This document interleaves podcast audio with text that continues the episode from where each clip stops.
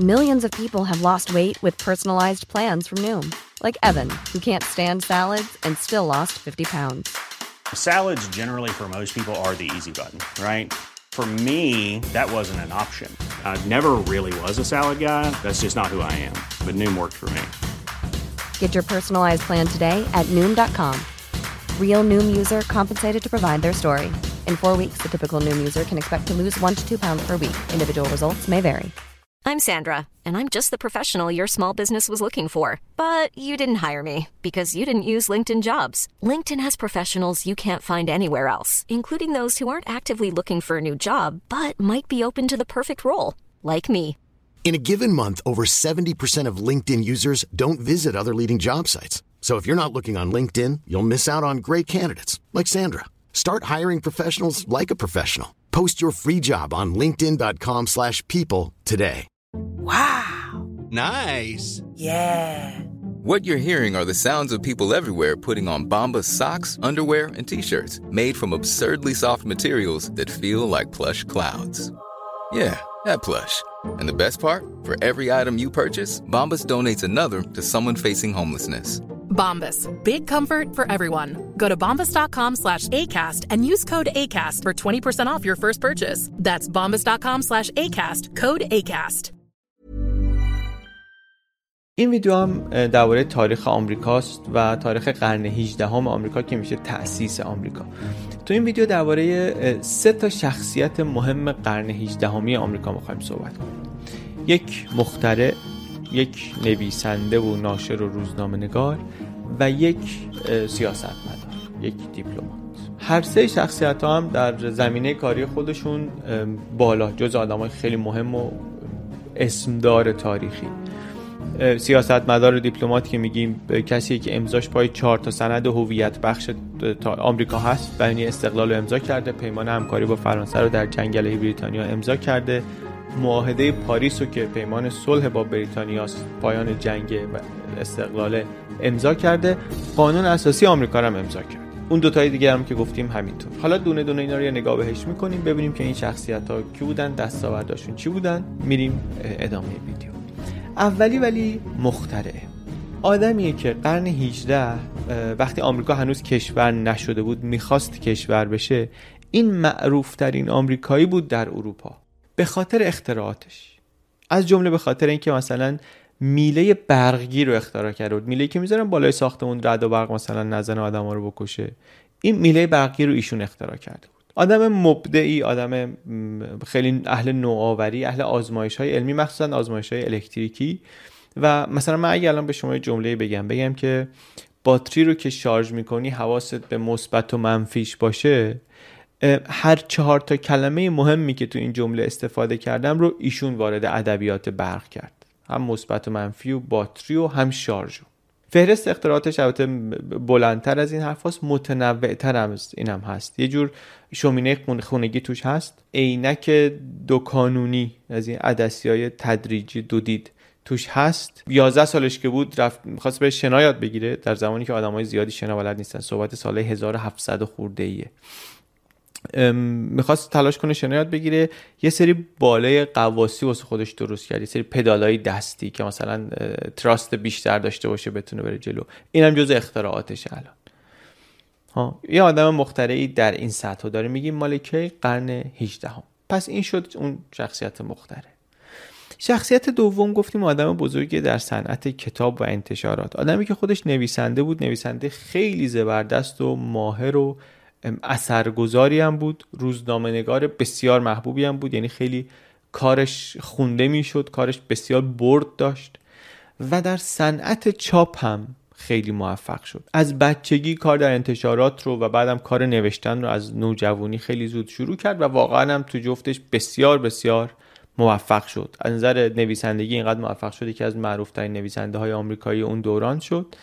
از نظر business ی هم اینقدر موفق شد چهل و چند سالگی دیگه بازنشسته شد و عملا تونست که بقیه زندگیش رو کاری که بخواد براش درآمد داشته باشه انجام نده. یعنی نویسنده روزنامه نگار ناشره انقدر موفقی هم شد. یه زمانی پر, انتش... پر تیراژترین روزنامه ایالت پنسیلوانیا رو منتشر می‌کرد. روزنامه زنجیره را انداخته بود شعبه را انداخته بود مستعمر نشینای متفاوت. خلاصه خیلی کار موفقی. و نفر سوم گفتیم سیاستمدار دیپلمات. یکی از پدران بنیانگذار آمریکاسیشون برای پدران بنیانگذار فهرست های خیلی مختلف میگن. تعداد آدم هم توش فرق می‌کنه. ولی فارغ از این که اون لیست چقدر دراز باشه یا کوتاه این آقا اسمش هست توش. توی همه فهرست ها هست. یک دیپلمات یک ناشر یک مختره. یک دیپلمات ناشر مختره. یک یک همدان. یک پالیمث این ستا در واقع یه آدم این ستا کرکتر ستا شخصیت یک آدم هستن. این ویدیو درباره یه آدمه که هر ستای اینها بوده. آدمیه که این صفحه ویکیپدیای پالیمث رو اگر نگاه کنی اصلا عکس ایشون رو گذاشتن توش. آدم همه چیز دان آدمی که تو زمینه های مختلف خیلی می‌دونه. رونسانس منم به اینای زمانی می‌گفتن. یه آدمی که هر ستای این زندگی های پر دستاورد و الهام بخش رو داشته. بعد دستاوردم در سطح بالا دیگه. دستاورد از این بالاتر که کمک کرده آمریکا رو بنیان گذاشته. از اینکه اختراعاتی کرده که بعد از 200 مثلا خورده ای سال بعد از دو قرن همچنان دارن ازشون استفاده داره ازشون استفاده میشه. آدمی که در انتشارات در نوشتن و صنعت نشر انتشاراتی رو بنیان گذاشته که اسمش برای ما دو قرن و دو قاره اون طرفتر آشناس در همون صنعت. دستاورد که میگیم تو این سطح داریم صحبت می‌کنیم. بعد این الهام بخش هم که میگیم توش حرف توشه. همین الان تو یوتیوب اگر که اسمش رو سرچ کنید اسم بنجامین فرانکلین رو سرچ کنید می‌بینید چقدر از این کانال های ده راز موفقیت و پنجاه روش صبح بیدار شدن برای بهترین productivity و هشت روش انتخاب بهترین دوست دختر و همه اینا به نقل از بنجامین فرانکلین حرف دارن می‌زنن. یعنی هفت توصیه بنجامین فرانکلین برای اینکه مثلا صبحمون رو چطوری شروع کنیم و دارن. روزمون رو چطوری برنامه ریزی کنیم دارن. کلی از این کتاب های موفقیتی و اینا بر اساس کلمات قصار ایشون هست. اینطوری الهام بخشه. و ممکنه حالا من شما اینا رو ببینیم میخورده چیز بشیم که پس شاید آدم خیلی مهمی نیست آدم خیلی معتبری نیست.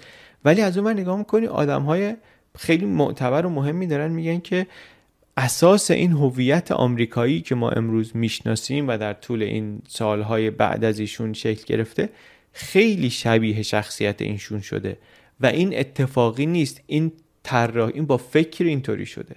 اثرگذاری بنجامین فرانکلینه. یعنی چی میگیم؟ هویت آمریکایی خیلی بعدا شبیه بنجامین فرانکلین شد. این خیلی حرف جالبیه. فرانکلین آدم خودساخته ای بود. الگویی شد برای خودساخته بودن آمریکایی. الگویی شد برای رویای آمریکایی. رویای آمریکایی که تو می‌تونی از یه خانواده پایینی بیای و خودت با تلاش و کار کردن و چی و چی مثلا برسی یه آدم بسیار بسیار مهم و اثر گذاری این تصویر آمریکاست دیگه. درست یا غلط تصویر آمریکاست. چقدر الان واقعیه چقدر نیست کار نداریم. ولی این تصویر خیلی شبیه به شخصیت و زندگی که بنجامین فرانکلین داشته.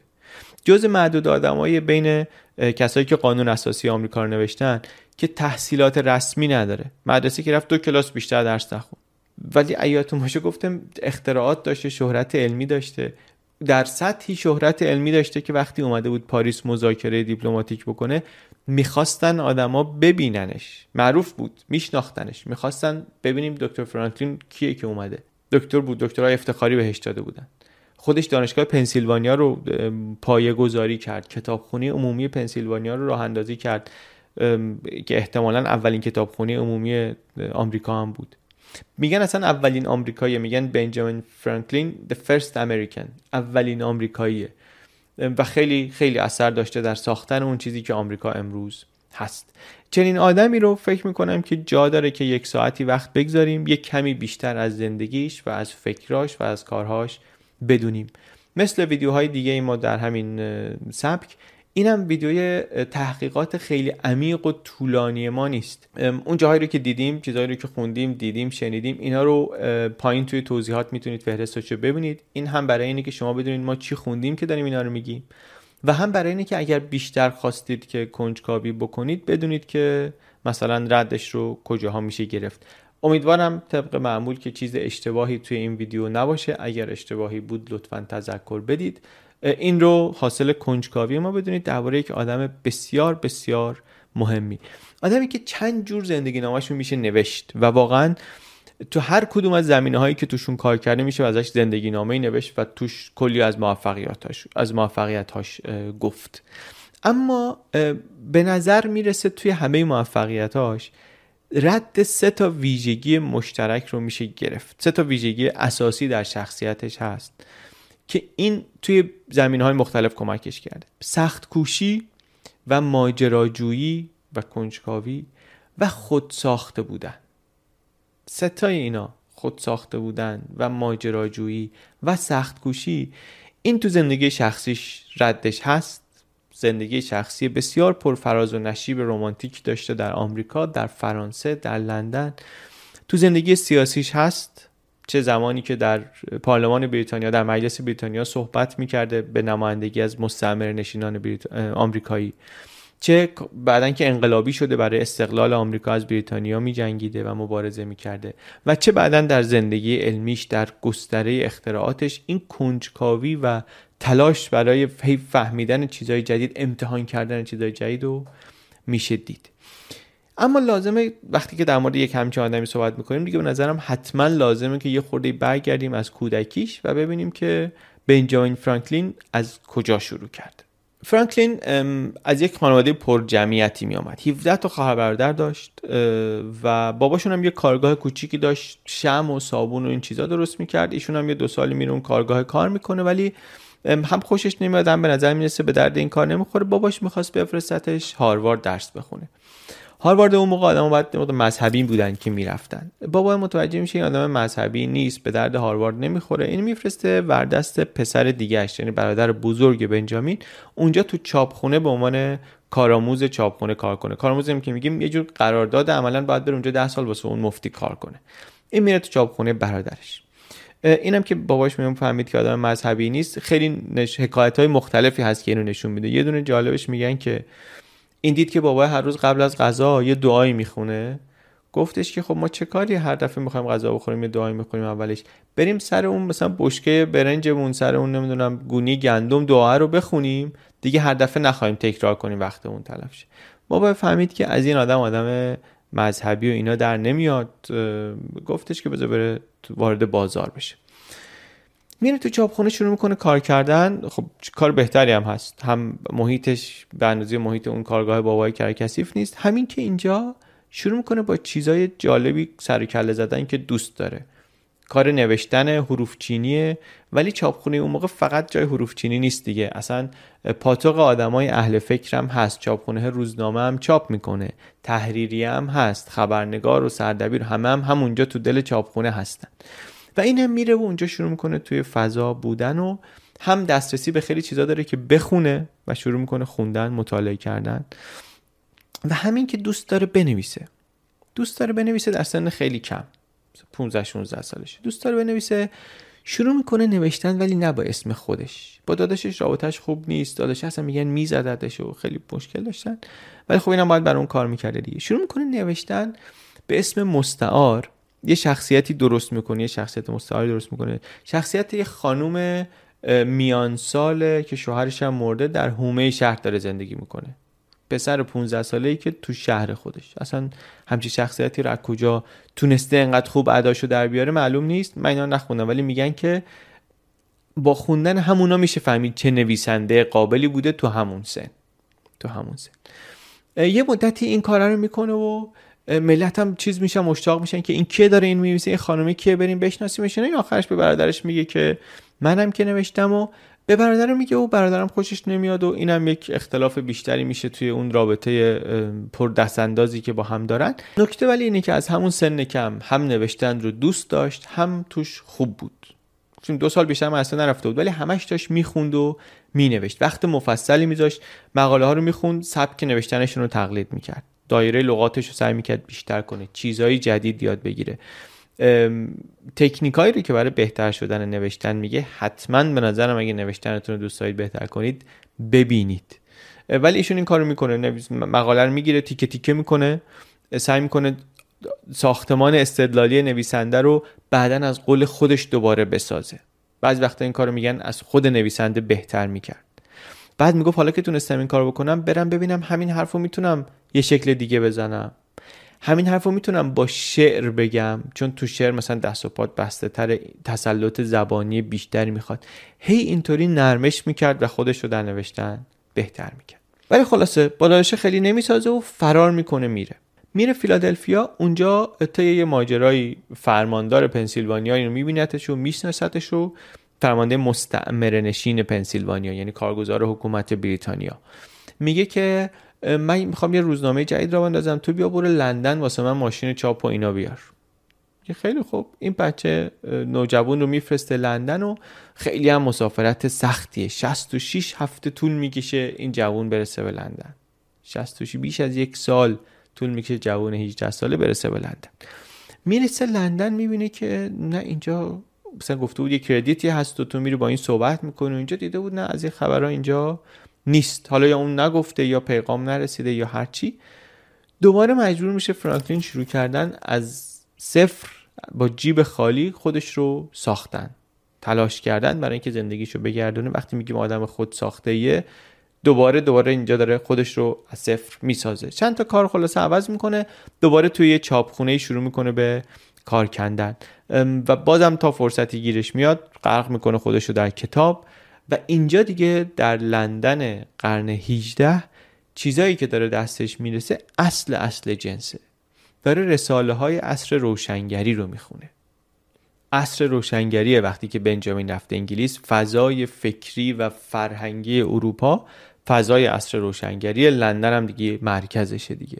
20 سالی هست مثلا جان لاک مرده. ایده هاش نوشته هاش حرف هاش همه تر و تازه است. نیوتون هنوز زنده است سالهای پایانی عمر نیوتونه و فرانکلین مجذوب ایده های این قول های روشنگری میشه. برای همینم وقت آزاد هرچی داشت میذاشت نوشته های این بزرگان روشنگری رو متفکرین اصر روشنگری رو می‌خوند. سطح فکری خودش رو می‌برد بالا سطح دانشش رو می‌برد بالا معاشرین خودش رو می‌برد در سطح آدم های بالاتر. و اینطوری کم کم رشد می‌کرد. همینجوری داره ادامه پیدا می‌کنه. کارش هم هست و این مطالعاتش هم هست. با یه تاجری آشنا میشه. می‌بینی که این خیلی آدم پشت با پشتکاری خیلی آدم سخت کوشیه. بهش میگی که بیا با هم دیگه یک کسب و کاری رو بندازیم. شما از طرف من بیا برو پنسیلوانیا. اونجا بشو. مثلا حسابدار و فروشنده و کارپرداز کارهای من اونجا. یه شراکتی با هم شروع کنیم. یه مقدار حالت پدری داشته این آقا براش. یعنی پیدا می‌کنه. با هم دیگه شروع می‌کنن کار کردن. کارشون هم کار موفقیه. اینم خیلی اثرگذار این آقا روی شکلگیری شخصیت فرانکلین جوان. اینو خودش توی کتاب زندگی نامه خود نوشتش هم میگه انگار. منتها یه چند وقتی که میگذره این آقا از دنیا میره. این آقا از دنیا می‌گیره میره و فرانکلین هم دوباره برمیگرده به همون کار قبلیش یعنی کار چاپ خونه کردن. چند سالشه الان؟ 21 سالشه. 21 سالشه تو آمریکا مقدار تو چاپخونه کار کرده تو لندن چاپخونه کار کرده یه مقدارم کار حسابداری و اینها کرده. اینجا حالا توی 21 سالگی که داره دوباره توی یه چاپخونه روزنامه کار می‌کنه شروع می‌کنه یک سری آدمایی مثل خودش رو پیدا کردن. نه متفکرین و روشن فکرین نه آدمای بازار آدمای کاسب آدمایی که ولی آدمایی که خود دغدغه دارن. اینا رو جمع می‌کنه با همدیگه چیز بخونن و گفتگو کنن. دربارهش حرف بزنن. آدمایی که دنبال رشدن. آدمای رشد دنبال رشد خودشونن دنبال رشد جامعه توی قهوه خونه های لندن توی کافی هاوس های لندن دیده بود جمع های اینطوری رو که و دیده بود چقدر جذابه چقدر مفیده. می‌خواست یک یک کلابی یه باشگاهی اینجا هم درست کنه. ولی میگم نه باشگاه مثلا آدم های چی و چی جامعه نه جای معمولی جای جای برای آدم های معمولی مثل خودش جمعه به جمعه جمع بشن درباره سیاست صحبت کنن درباره اخلاق درباره علم صحبت کنن. و خیلی براش مهم بود که بحث و جدل نکنن.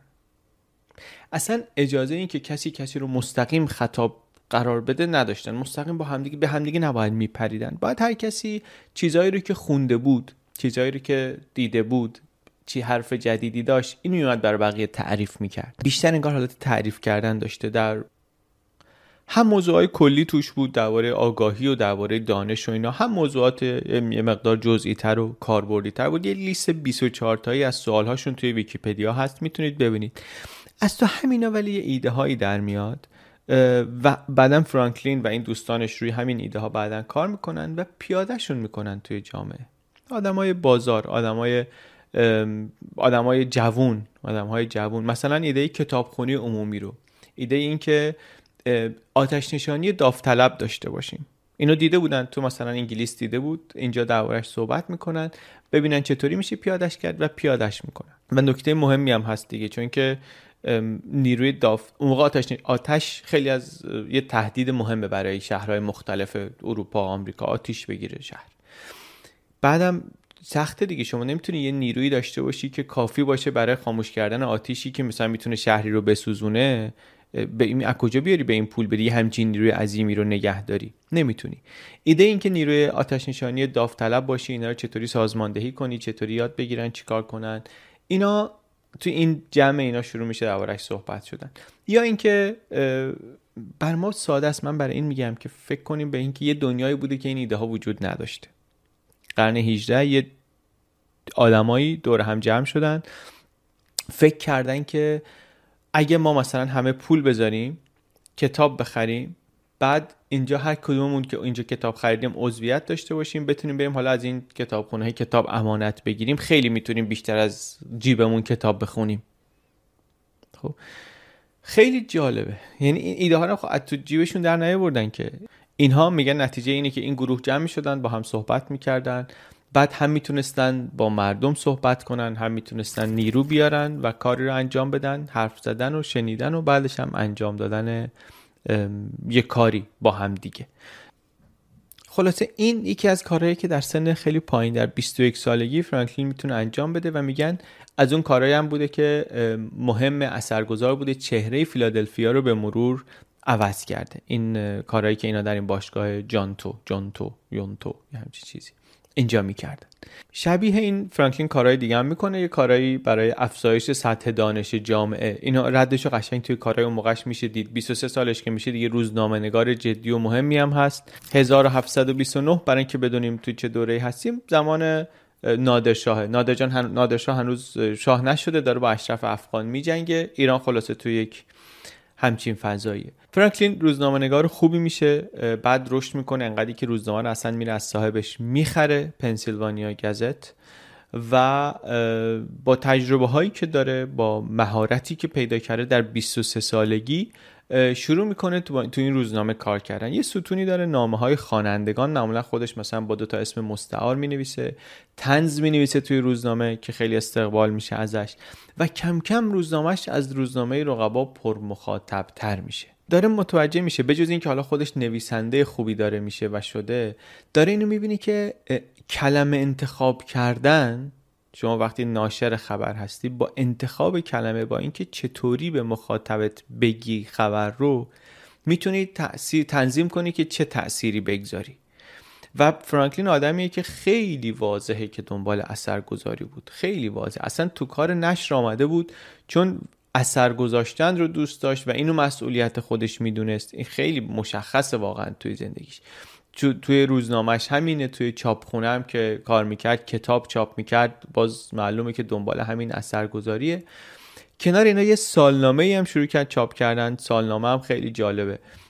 این شکلی سالنامه چاپ کردن هم یه مقدار زیادیش انگار ایده خود فرانکلین بوده. حالا من اینایی که میگم ایده فرانکلین بوده راستش ممکنه بعضیش هم اشتباه باشه. به نظرم اونقدی مهم نیست. فرانکلین بابت هیچ از اختراعاتش مثلا نرفته بعدم پول در بیاره یا پولی بگیره. دنبال این نبوده. ما هم خیلی دنبال اینش نباشیم به نظرم. من وقتی که اینا رو می‌خونم کاملا به نظرم محتمل هست که یه سری چیزا چون آدم خیلی معروف شده یه سری چیزایی رو بعدا بهش نسبت دادن. حالا چون توی اون صنعتم بوده. ولی واقعا این به نظرم اونقدر اهمیت نداره که بخوایم روش خیلی مته خشخاش بذاریم.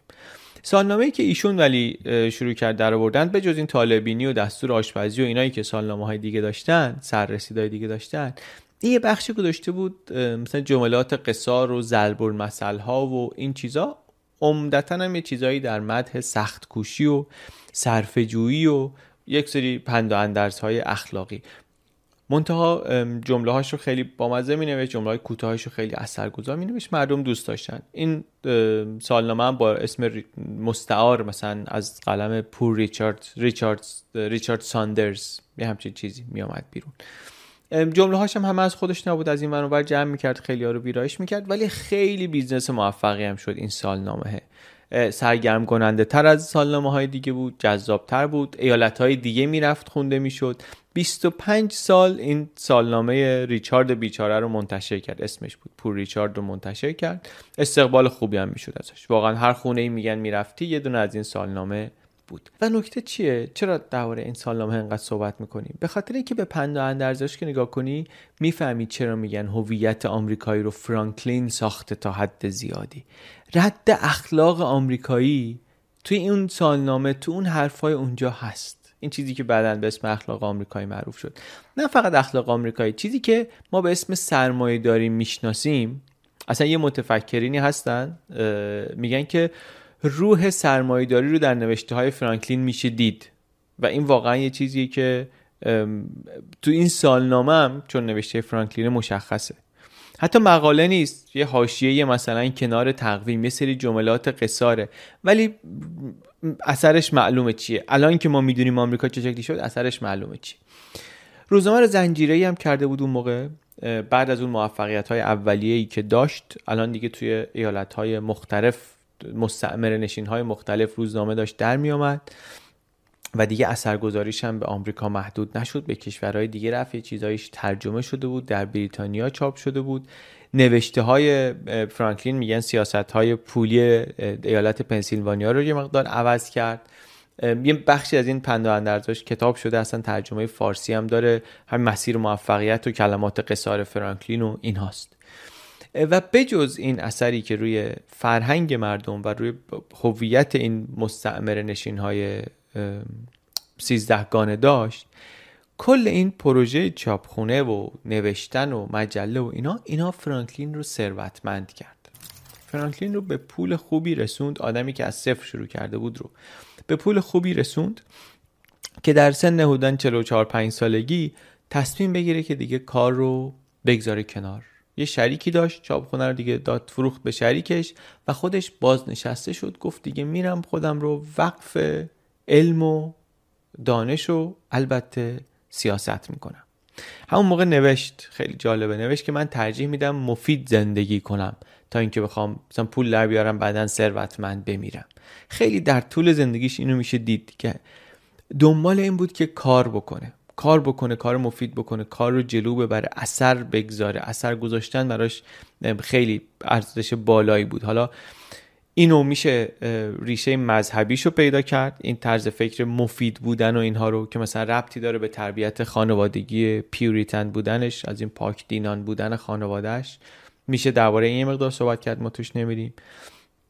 میشه هم ردش جاهای دیگه شاید گرفت. منتها عقیده مذهبیش مشخص اینطوری بود که باید به مردم خدمت کنی. اگر به مردم خدمت کنی خدا ازت راضی میشه. هرچی هم سنش بیش بالاتر رفت فرانکلین دو برابر سنی که الان داره عمر کرد دیگه. گفتیم چهل و چند سالگی گذاشت چهل و دو سه سالگی گذاشت کنار business و دو برابر این عمر کرد. یعنی در واقع اینجا نقطه وسط زندگیش بود. چهل و دو سه سال بعد از این هم زندگی کرد. 84 سال عمر کرد. و هرچی سنش بیشتر شد در این فکرش هم مذهبی تر انگار شد و هم بیشتر به سمت خدمت به خلق و کار کردن برای مردم و اینها رفت. تو کار دولتی هم که رفت انگار حقوق نمی گرفت این مسیر شغلیش ولی به عنوان ناشر اینجا به نظر می‌رسه که رسما تموم شد. رسما تموم شد. در نویسندگی البته ادامه داد. نویسندگی جدی نویسندگی تنز جفتش رو ادامه داد بعدا. یه نامه نوشته بود برای دوستش. چطور دوست دختر بگیریم؟ دوست دختر بگیریم یا چطور زنان رو به دست بیاوریم؟ یه همچین چیزی. الان اسم انگلیسیش یادم نیست. ولی نامه به خاطر محتواش تا یه مدتی بعد از مرگ فرانکلین هم چاپ نمی‌شد. مثلا می‌گفتن اشاعه فحشا داره از اینجور چیزا. ولی نویسنده خیلی قابلی شده بود. الان ولی الان چاپ میشه دیگه. چاپ میشه اصلا مستند می‌کنن به منتشر شدن نوشته های ایشون. بعضی از تغییر قوانین رو در آمریکا در قرن بیستم اتفاق افتاد. ولی نویسنده خیلی قابلی شد. ناشر خیلی موفقی شد. ما الان وسط عمرش هستیم. وسطش هستیم. و اون دو تا شخصیت دیگه که گفتیم یکی دانشمند و مختره بود یکی سیاستمدار و دیپلمات بود اینا بعدا تازه در نیمه دوم می‌خوان به زمین بیان. یعنی نیمه اول کلا اون نویسنده و ناشر و اینها بود. و یه نکته ظریفی اینجا هست. فرانکلین این همه کار کرد که حالا میگیم چی کار کرد. تا آخر عمرش وقتی امضا می‌کرد کنار اسمش مینوشت بنجامین فرانکلین پرینتر. ناشر بودنش رو همیشه مهمترین چیز همیشه خودش رو به این معرفی می‌کرد. حتی وقتی داره میگم بعد از اینکه بیانیه استقلال آمریکا رو امضا کرده قانون اساسی آمریکا رو امضا کرده مهمترین اسناد هویت بخش تاریخ آمریکا رو امضا کرده این هم, هم اختراع کرده وقتی می‌خواد خودش معرفی کنه میگه من ناشرم.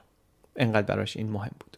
وقتی که این کسب و کار رو ولی گذاشت کنار متمرکز مشغول ماجراجویی و کشف و شهود دنیای اطرافش شد و کم کم بیشتر و مستقیمتر درگیر مسائل اجتماعی سیاسی. کنجکاوی ها و آزمایشاش اینا بیشتر در زمینه برق بود زمینه های دیگه هم بود ولی اختراعاتش در واقع در این نقطه شروع شد. یه مدل شومینه گفتیم اختراع کرد به نام بخاری فرانکلین الان معروفه. یه نقشه برای جریان آب گرم اقیانوسی کشید گلف استریم. این به نام فرانکلینه. یه تئوری مطرح کرد درباره مصری بودن سرماخوردگی. سرماخوردگی رو مصری نمی‌دونستن. فرانکلین تئوریشو مطرح کرد. قرن 18 خیلی کارهای متفاوتی کرده. عینک دو کانونی گفتیم و از همه مهمتر اون میله برقگیر. خیلی میله برقگیر در جامعه علمی اروپا مشهورش کرد. و ایده هم بود کاملا در امتداد ایده های روشنگری. قشنگ تو همون فاز ایده های روشنگری. تا قبل از اون می‌گفتن برق که آسمون می‌زنه این خشم خداست. اینو به الکتریسیته کسی وصلش نکرده بود احتمالا. بعد ایشون با اختراعش اومد یه توضیح علمی برای این پیدا کرد و باعث می‌شد که حالا دانش انسان فهم انسان از آسمون هم یه خورده بیشتر بشه دیگه. یعنی اهمیت نمادینم داشت این این اختراعش و خب چهره علمیش رو هم خیلی برد بالا در مجامع بین المللی خیلی معروفش کرد. ولی اینا همش در اصل که نگاه بکنی اینا همش هاشی است. یعنی اینا همه دستاوردهای مهم و بزرگیه ولی عکس بنجامین فرانکلین به خاطر میله برقگیر یا به خاطر چاپخونه به خاطر اینا نرفته رو اسکناس 100 دلاری. بریم ببینیم در سیاست کی بود و در سیاست و تاریخ آمریکا چه کار کرد بنجامین فرانکلین.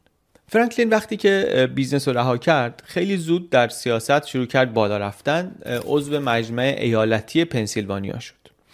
یه مدتی یه کاره‌ای شد در اداره پست خیلی میگن کار مهمی کرد. سیستم پست مثلا سریع شد. اولین بیمارستان ایالتی اولین دانشگاه پنسیلوانیا که اصلا خودش طرحش داده بود. از اولین کسایی بود که گفتش که خب دانشگاه باید اینطوری باشه که هر معلمی اون درسی رو که بلده بیاد درس بده. نه اینکه یه معلم بذاریم یه استاد بذاریم چهار سال با دانشجو مثلا بره جلو. آدمی بود که اومد گفت امتحان ورودی سوالای خدا پیغمبر و اینا نباید داشته باشه. و همین کالجی که درست کرده بودن و فرانکلین ایدش رو داده بود و آدم بسیار مهمی الان میگم بنیانگذارشه.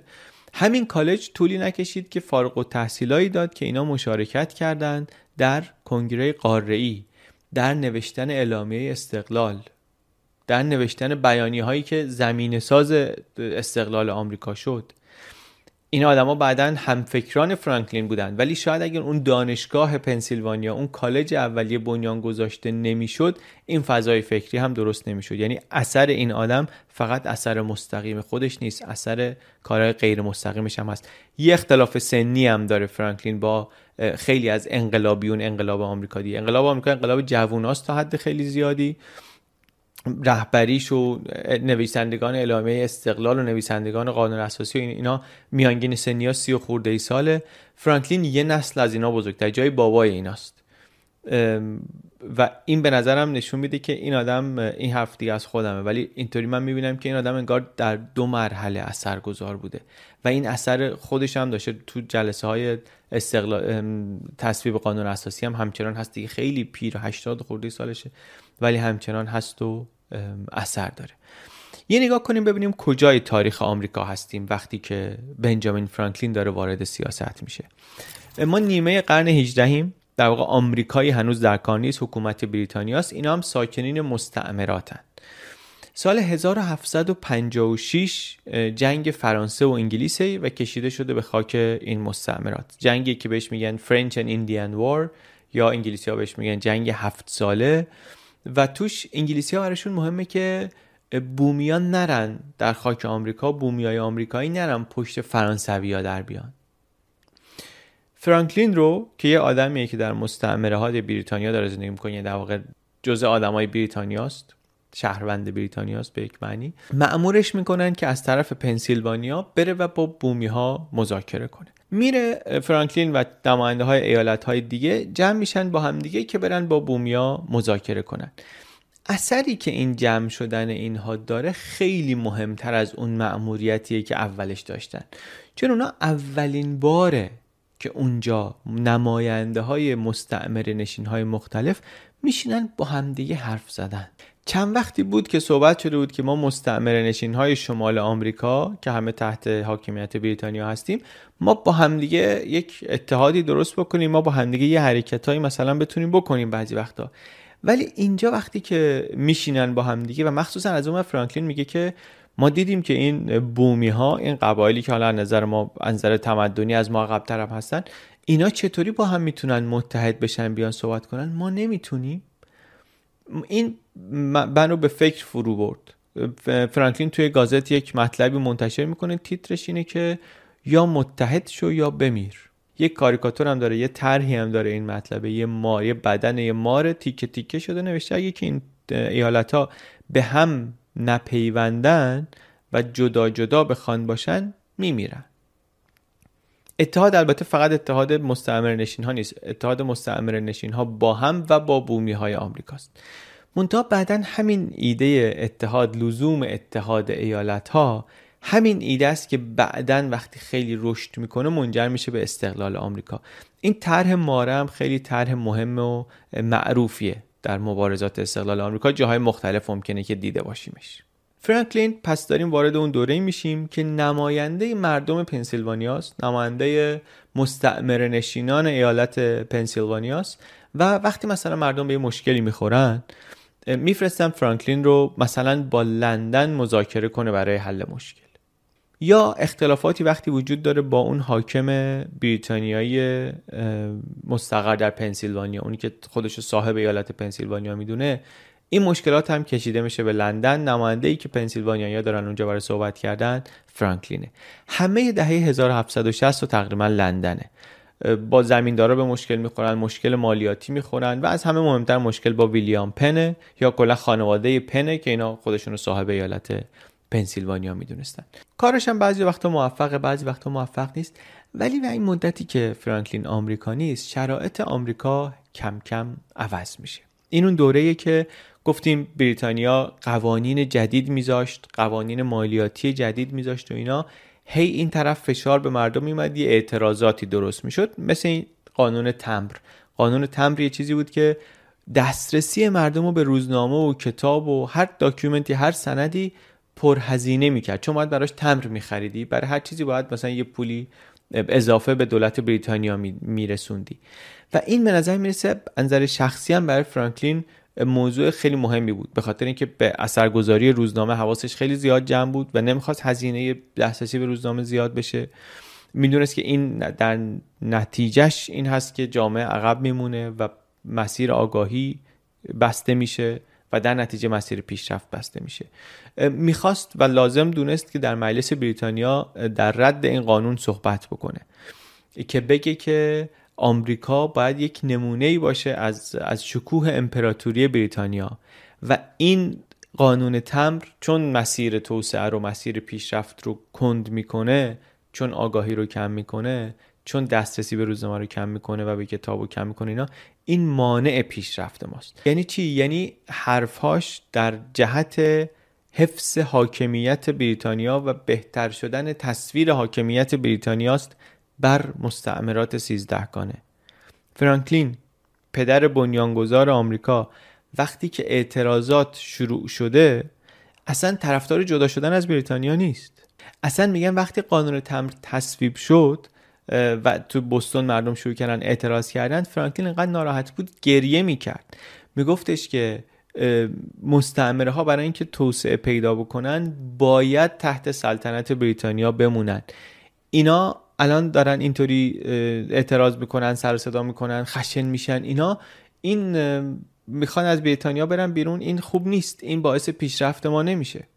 برای دوام سلطنت بریتانیا بر مستعمرات حرف می‌زد و آرگیو می‌کرد و تلاش می‌کرد و البته تلاش می‌کرد که صدای مردم معترض رو برسونه به مجلس عوام که مجلس عمل بکنه و این مشکل رو حل بکنه. رفت چهار ساعت اونجا حرف زد به همه سوالهای نماینده ها جواب داد. آخرش گفت این قانون اگه لغو نکنید اون دلبستگی و اون احترامی که مستعمر نشینا برای بریتانیا قائلن این از دست میره. ممکنه اینا بیان کالاهای بریتانیایی رو تحریم کنن ضرر اقتصادی برسونه به کشور شما به, به بریتانیا. هنوز کشور شما نیست اینا توی یک کشورن. چیزی که نگرانش بود رابطه آمریکا و بریتانیا بود. حتی واقعا حتی فرانکلین اون موقع دنبال استقلال آمریکا نبود. دنبال اتحاد ایالت ها بود ولی اینکه متحد بشن زیر پرچم بریتانیا بمونن. هم فکر می‌کرد این راه راه درسته یعنی کار درست اینه. و همین که می‌دونست امپراتوری بریتانیا چه قدرتی داره چه ثروتی داره. ثروتی که البته خب خیلیش حاصل کار برده ها بود ولی وضعیت رو می‌دونست. و واقعا هم دوست داشت بریتانیا رو. واقعا در سالهایی که لندن زندگی کرده بود فرانکلین میگن در لباس پوشیدن در رفتار یک جنتلمن بریتانیایی شده بود. تو این پادکست بی بی سی هم دربارش اینطوری می‌گفتن. فکر می‌کرد حتی بیاد انگلیس زندگی کنه. خیلی دوست داشت لندن رو و انگلیس رو. در حالی که تو آمریکا جو طوری داشت عوض می‌شد که اینطوری که توی ویکیپدیا نوشته ملت می‌خواستن بریزن خونه فرانکلین رو خراب کنن. خونه رو که همسرش توش داشت زندگی می‌کرد. فرانکلین خودش لندن بود. ولی می‌خواستن بریزن خونش که این به اندازه کافی از حقوق ما دفاع نکرده. فرانکلین حواسش خیلی جمع بود. بارها در طول زندگی نظرش عوض شد خودش هم اتفاقا خیلی حرف جالبی در این باره می‌زنه آخر ویدیو میگم. ولی اینجا یه مقدار متوجه شد که فضا در آمریکا متفاوته و یه خورده دوز انقلابی حرفاشو زیادتر کرد و محبوبتر از قبل هم شد. قانون تمبر در مجلس بریتانیا نهایتا لغو شد. ولی با اون سخنرانی که کرده بود نگاه مجلس به فرانکلین یک نگاه شورشی شد. گفتن که بهش که تو داری مردم آمریکا رو دعوت می‌کنی به اختشاش. بعدم بریتانیا یه سری قوانین مالیاتی دیگه گذاشت و درگیری این طرف تو آمریکا بالا گرفت و دیگه فرانکلین جمع کرد و رو برگشت آمریکا در واقع برگشت پنسیلوانیا. وقتی داشت می‌رفت از پنسیلوانیا بریتانیایی بود. وقتی هم که بریتانیا بود بریتانیایی بود. ولی وقتی که داشت برمیگشت آمریکایی شده بود. و تو این مدتی که مخصوصا تو این مدت آخر بعد از لغو قانون تمر و اینا کم کم داشت با این تحولاتی که تو آمریکا اتفاق می افتاد هم همسو می شد کی رسید آمریکا؟ وقتی رسید که کنگره قاره ای می‌خواست تشکیل بشه. ما تو این ویدیو درباره کنگره قاره و اینا صحبت کردیم. کنگره قاره اولین جایی بود که اینا می‌خواستن جمع بشن و حالا اعتراضا هم شروع شده. ولی فاز هنوز فاز این که همه بگن بریم جدا بشیم و اینها نیست. مشکلات مستعمر نشین ها زیاد شده. کارشون به جایی رسیده که می‌خوان دور هم بشینن راه حلی پیدا بکنن. اونجا فرانکلین به عنوان نماینده پنسیلوانیا میره.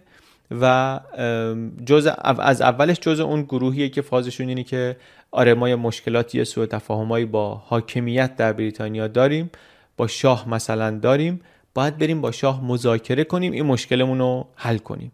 واقعا واضح نیست اولش که فرانکلین حتی در کنگره قاره دنبال استقلال باشه. بیشتر به نظر می‌رسه از اونایی که میگه که خسارت های ما رو جبران کنن مثلا خواسته های ما رو بپذیرن سوء تفاهم ها برطرف شه برگردیم سر جای خودمون ولی حالا ما هم یه اتحادی با هم دیگه داشته باشیم. فاز بعضیاشون اولشون اینه از جمله فرانکلین هم به نظر می‌رسه فازش اینه.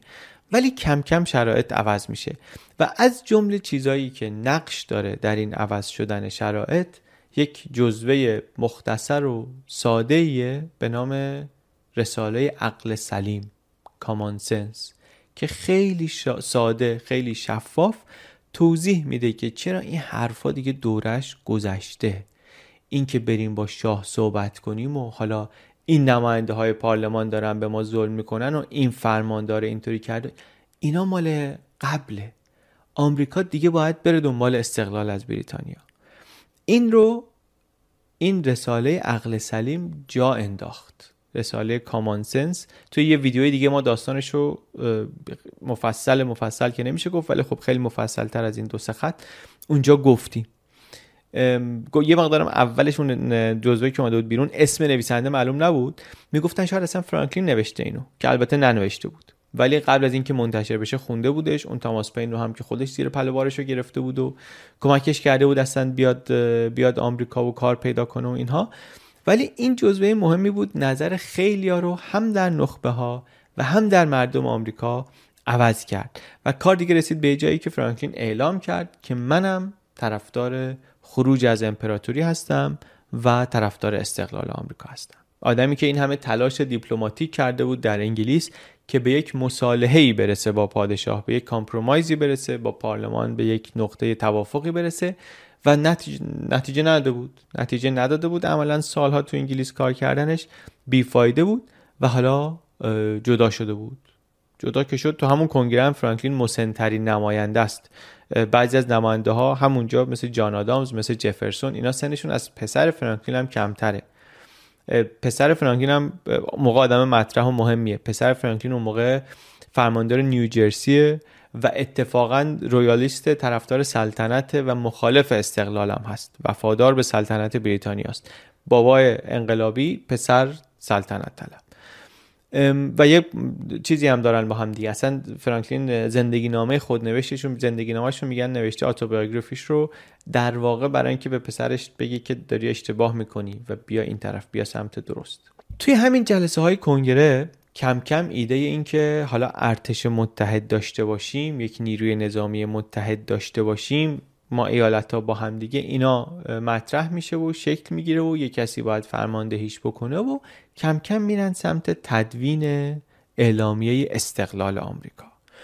اعلامیه استقلال نسخه اولیش رو تاماس جفرسون می‌نویسه یکی دیگه از پدران بنیانگذار آمریکا.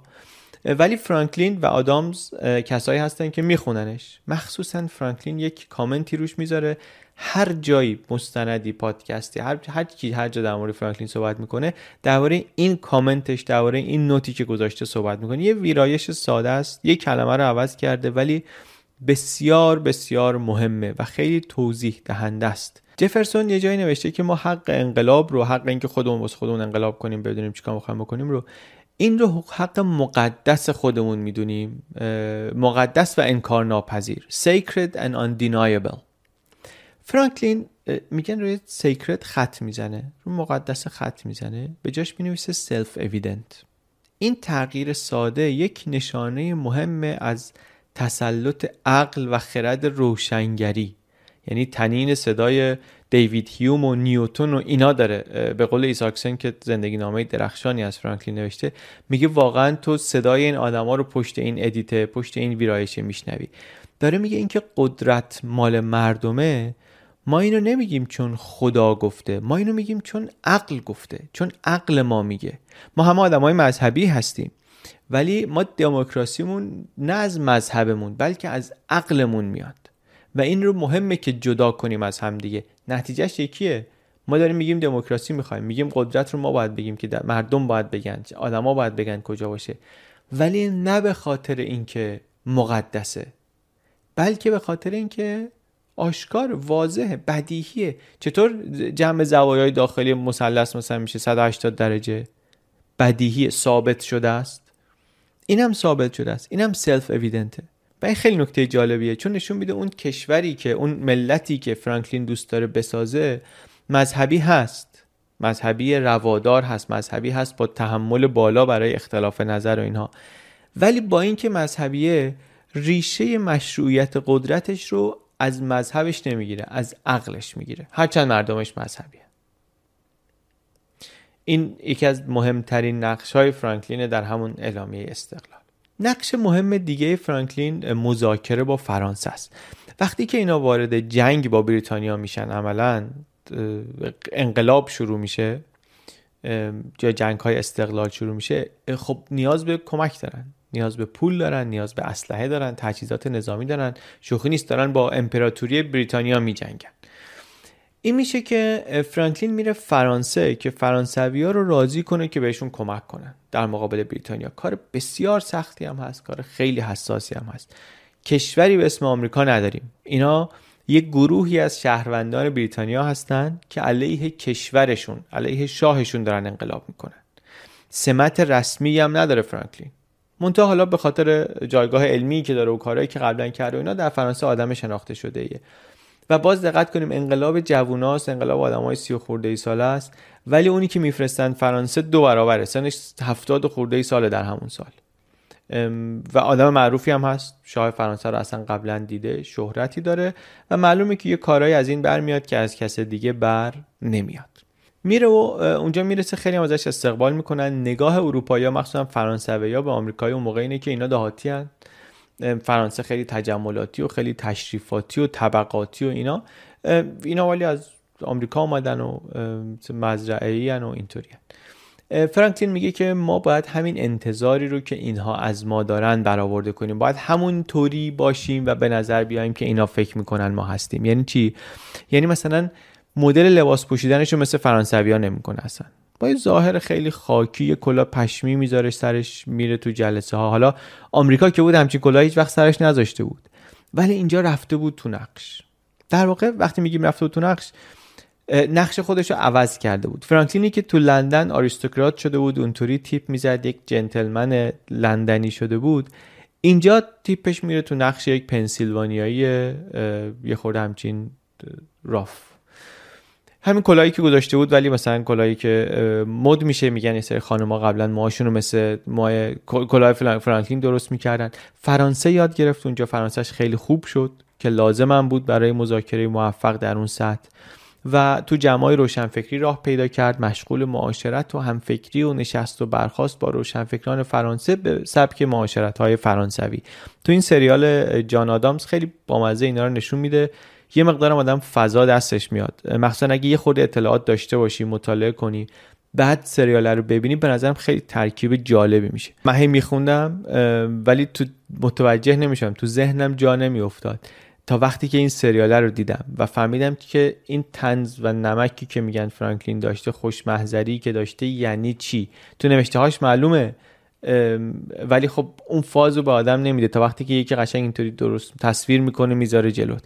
یا روابط و تواناییش در روابط ارتباط برقرار کردن با آدم ها این انعطاف پذیری که داره که نهایتا می‌تونه نظر فرانسه رو جلب کنه به کمک نظامی. خیلی کار مهمیه.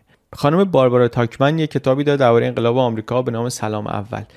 میگه اگه فرانسه دخالت نمی‌کرد اصلا آمریکایی شکل نمی‌گرفت. بریتانیا با مستعمره ها یک پیمان صلحی میبست همون اولش و تمام. این حرف رو ایساکسن هم توی این مصاحبهش تکرار می‌کنه. میگه ممکنه حرف یه خود اقراق‌آمیزی به نظر بیاد ولی بدون کمک فرانسه انقلاب آمریکا پیروز نمی‌شد و بدون کمک فرانکلین معلوم نبود که فرانسه بیاد وسط. 90 درصد باروتی که تو انقلاب استفاده شد از فرانسه آمده بود و اینا رو فرانکلین خرید. از فرانسه ای که آره همیشه دشمنی داشت با بریتانیا ولی اون موقع در جنگ نبود. ولی فرانکلین تونست پادشاه رو راضی کنه.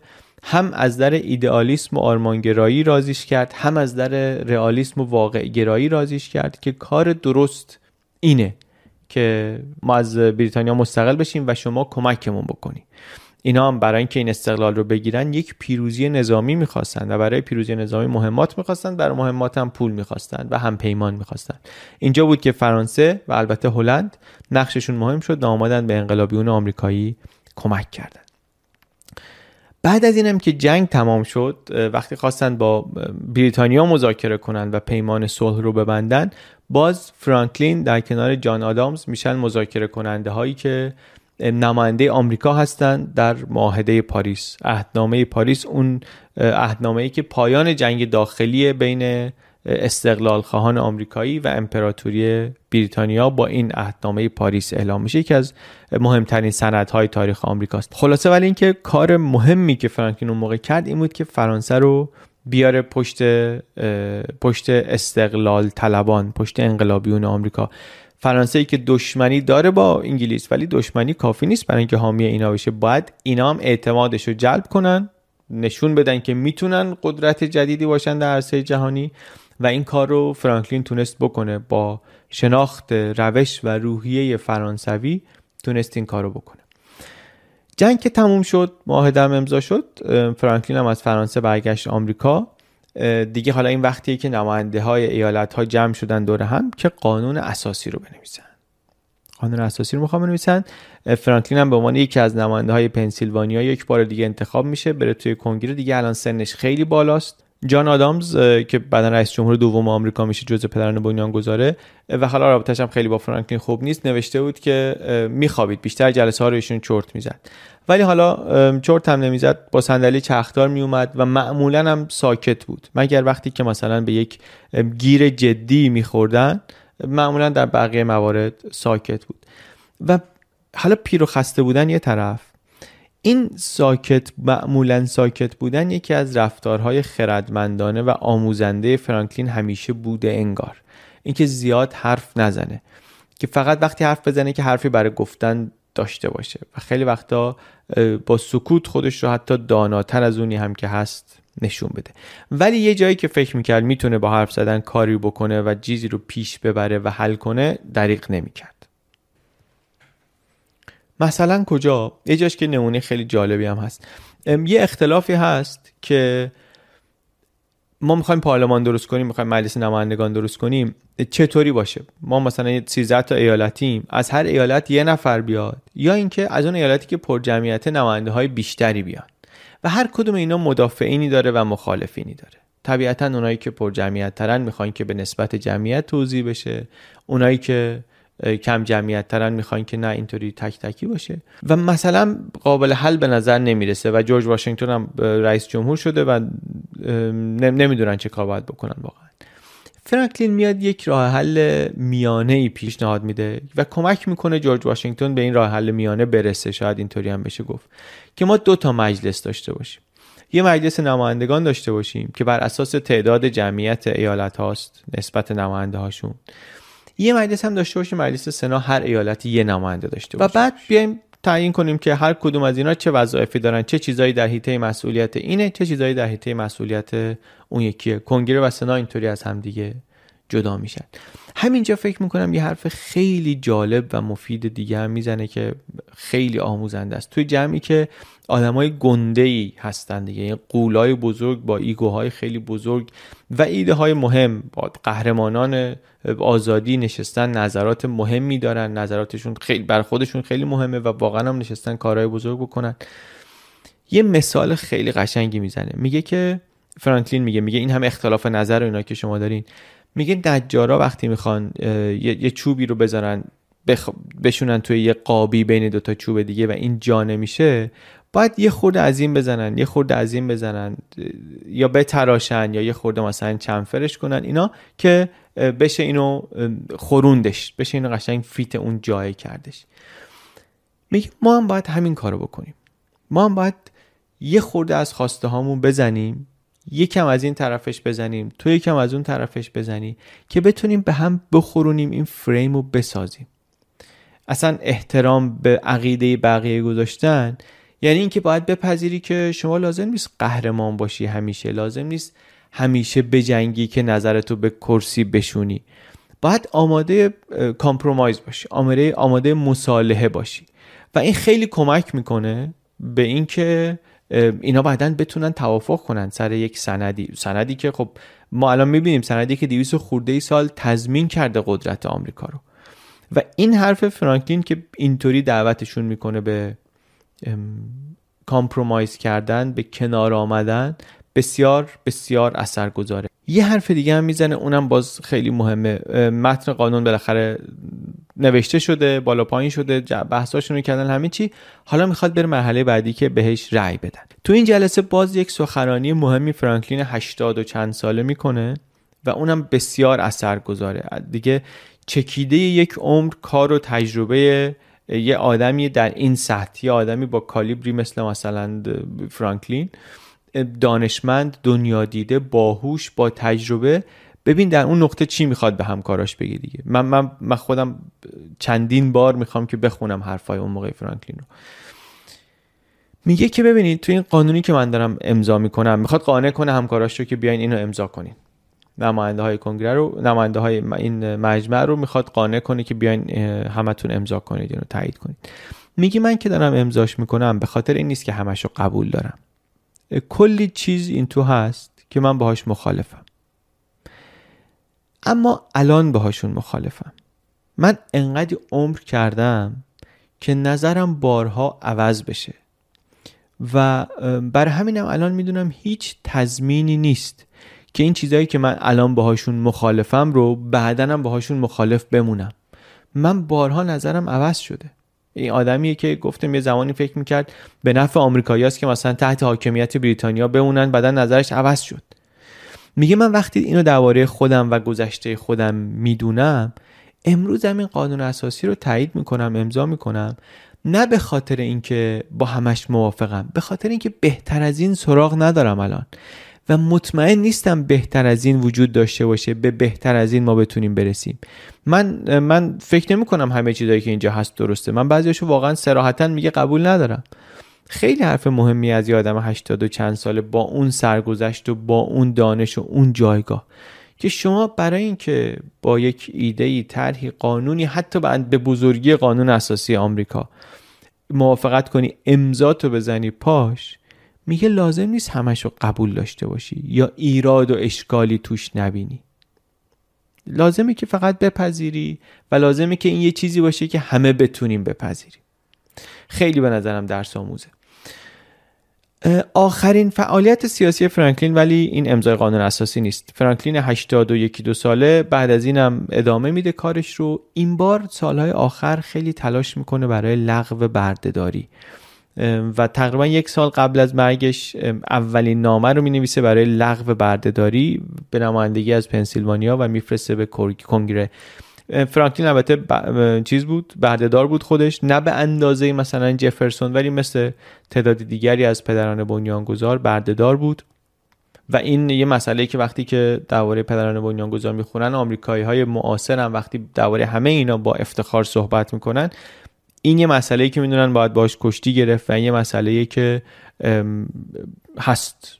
کتمانش نمیشه کرد. اینا بعضیشون بردهدارای خیلی بزرگی بودن و این تناقض رو نمی‌دیدن که دارن برای آزادی میجنگن و مبارزه می‌کنن ولی این آزادی رو برای همه نمی‌خوان و انگار برای همه روا نمی‌دونن. ولی فرانکلین 83 ساله انگار متوجه شده که این مسیر اشتباهه. و میگه که اگه ما داریم به عنوان آمریکایی ها از آزادی انسان صحبت می‌کنیم داریم میگیم آزادی یک حقه این باید شامل این کسایی که ما میگیم برده ما هستن هم بشه. این نامه که فرستادن کنگره چون امضای فرانکلین پاش بود خیلی اعتبار پیدا کرد. و این الان معروف به اینکه آخرین حرکت فرانکلین در این مسیر بود. آمریکایی که ما امروز می‌شناسیم ولی آمریکایی که معروف شد به سرزمین فرصت ها رویای آمریکایی صنعت طبقه متوسط قوی. این کلید واژه های اینطوری به نظر می‌رسه که اینا ریشهشون حداقل خیلی واضح یکی از جاهایی که دیده میشه در شخصیت بنجامین فرانکلینیه که خودش از یه خانواده معمولی آمد و خود ساخته خودش رو رسون به سطح اول در زمینه های مختلف از جمله در سیاست. آدمی که تحصیلات آکادمیک نداشت ولی با سخت کوشی تونست بره دکترای افتخاری بگیره چهره علمی بین المللی بشه به ته ثروت و قدرت و شهرت و اثرگذاری برسه و این فرصت رو جایی به اسم آمریکا برای فرانکلین مهیا کرد. اینا جایی داره اتفاق میفته که هنوز مرزاش روش اتفاق نظر درستی نیست. هنوز سرزمین مستقلی نیست. ولی به هر حال تونست برای فرانکلین امکان رو فراهم کنه. خودش میگفتش که من زود به دنیا آمدم. و شاید واقعا حرف درستی باشه. اینو مطمئن نمیشه گفت. بخصوصا به خاطر اینکه آدمی بود خیلی میگن مثلا در عصر اطلاعات این آدم می‌تونست خیلی هم بهش خوش بگذره هم خیلی موثرتر شاید حتی باشه.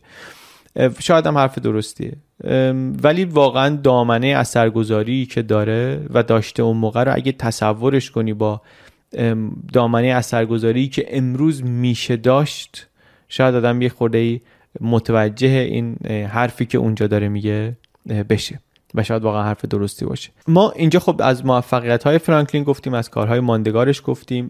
در زندگی سیاسیش چند تغییر جهت بزرگ داشت کلی ناکامی داشت.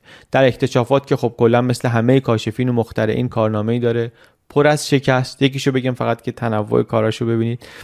یه پیشنهادایی داشت برای الفبای انگلیسی. می‌گفت یه سری حروف در الفبای انگلیسی هستن اضافن. C J Q W X Y.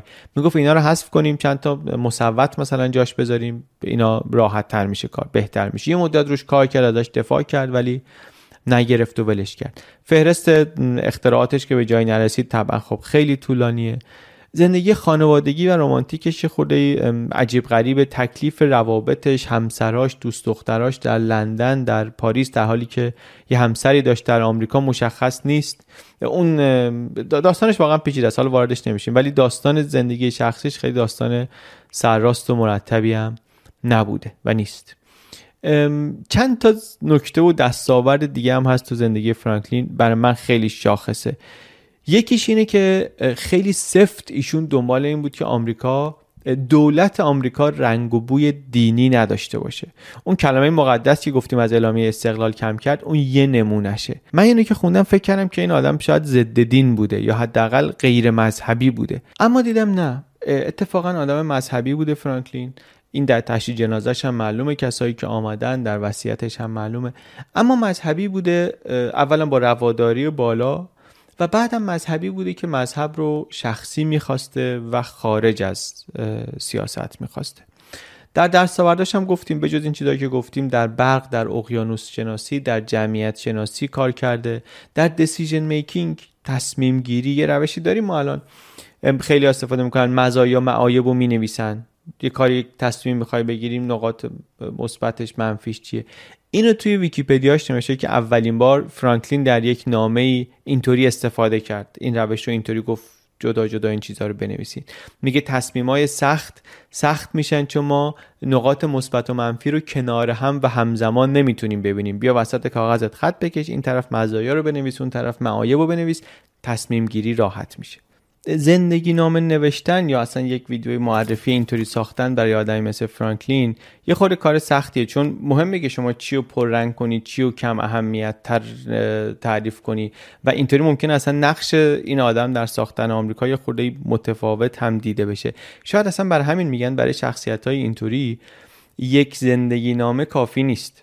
میگن هر نسلی مثلا باید زندگی نامه فرانکلین بر خودش داشته باشه. هر در هر نسل این باید بهش بازنگری بشه که حالا با دیدهای مختلف و با عینکهای متفاوت بشه دید و از مثلا شخصیت چنین قولهایی یک دید درستری گرفت. ما حالا خیلی وارد جزئیات هیچ کدوم از چیزاش اینجا نشدیم و نمیشیم.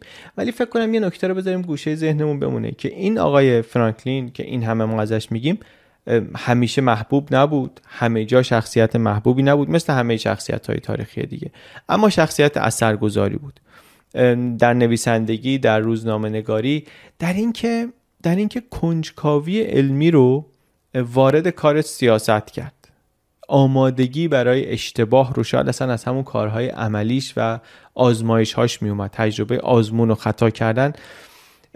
آدم رو آدمی که خود ذهن دانشمند داشته باشه این توی یکی از کتابای بی پلاس هم بود دیگه. اون وقت دیگه از خطر ایدئولوژیک بودن یه خورده دور میشه. جا برای تغییر و اشتباه باز میشه در آدم. و فرانکلین خیلی واضحه که اینطوری بود و شاید این از همون سابقه و تجربه کارهای علمیش میومد خیلی اهل معاشرت خیلی اهل شبکه سازی همه رو بشناسه. اهل اطلاعات information نوشتن خوندن حرف زدن. به این پدران بنیانگذار آمریکا وقتی نگاه می‌کنیم اینا خب آدمای متفاوتی ان. از جورج واشنگتن تا جفرسون تا آدامز تا همیلتون. اینا ولی بسیاریشون آدمای نخبه گرا بودن. اینا همه دموکرات نبودن. درسته republic درست می‌کنن جمهوری درست می‌کنن ولی خیلیشون الیتیست بودن. تو اینا ولی به نظر میاد فرانکلین آدمی بود که خیلی طرفدار دموکراسی بود. دموکراسی رو می‌خواست و ترویج می‌کرد و این از آدمی که انقدر تفاوت نظر رو میپذیره و به مخالف احترام می‌گذاره خب خیلی هم میاد دیگه. به اون آدم خیلی هم میشینه. جاه طلبیش هم هست. البته جاه طلبی طبقه متوسطی که موتور پیشرفت آمریکا میشه. این هم اگه می‌خوایم ببینیم کجا آمده ریشش کجاست این رو هم میشه در فرانکلین دید. سعی کردم مختصر باشه بیشتر از یک ساعت شد ولی امیدوارم که ویدیوی خوبی باشه یه دید خوبی به همون داده باشه از بنجامین فرانکلین یکی از برادران بنیانگذار یا پدران بنیانگذار آمریکا و یکی از درخشان ترین مغزهای قرن 18 هم. من علی بندری این ویدیو در کانال یوتیوب بی پلاس منتشر میشه Planning for your next trip?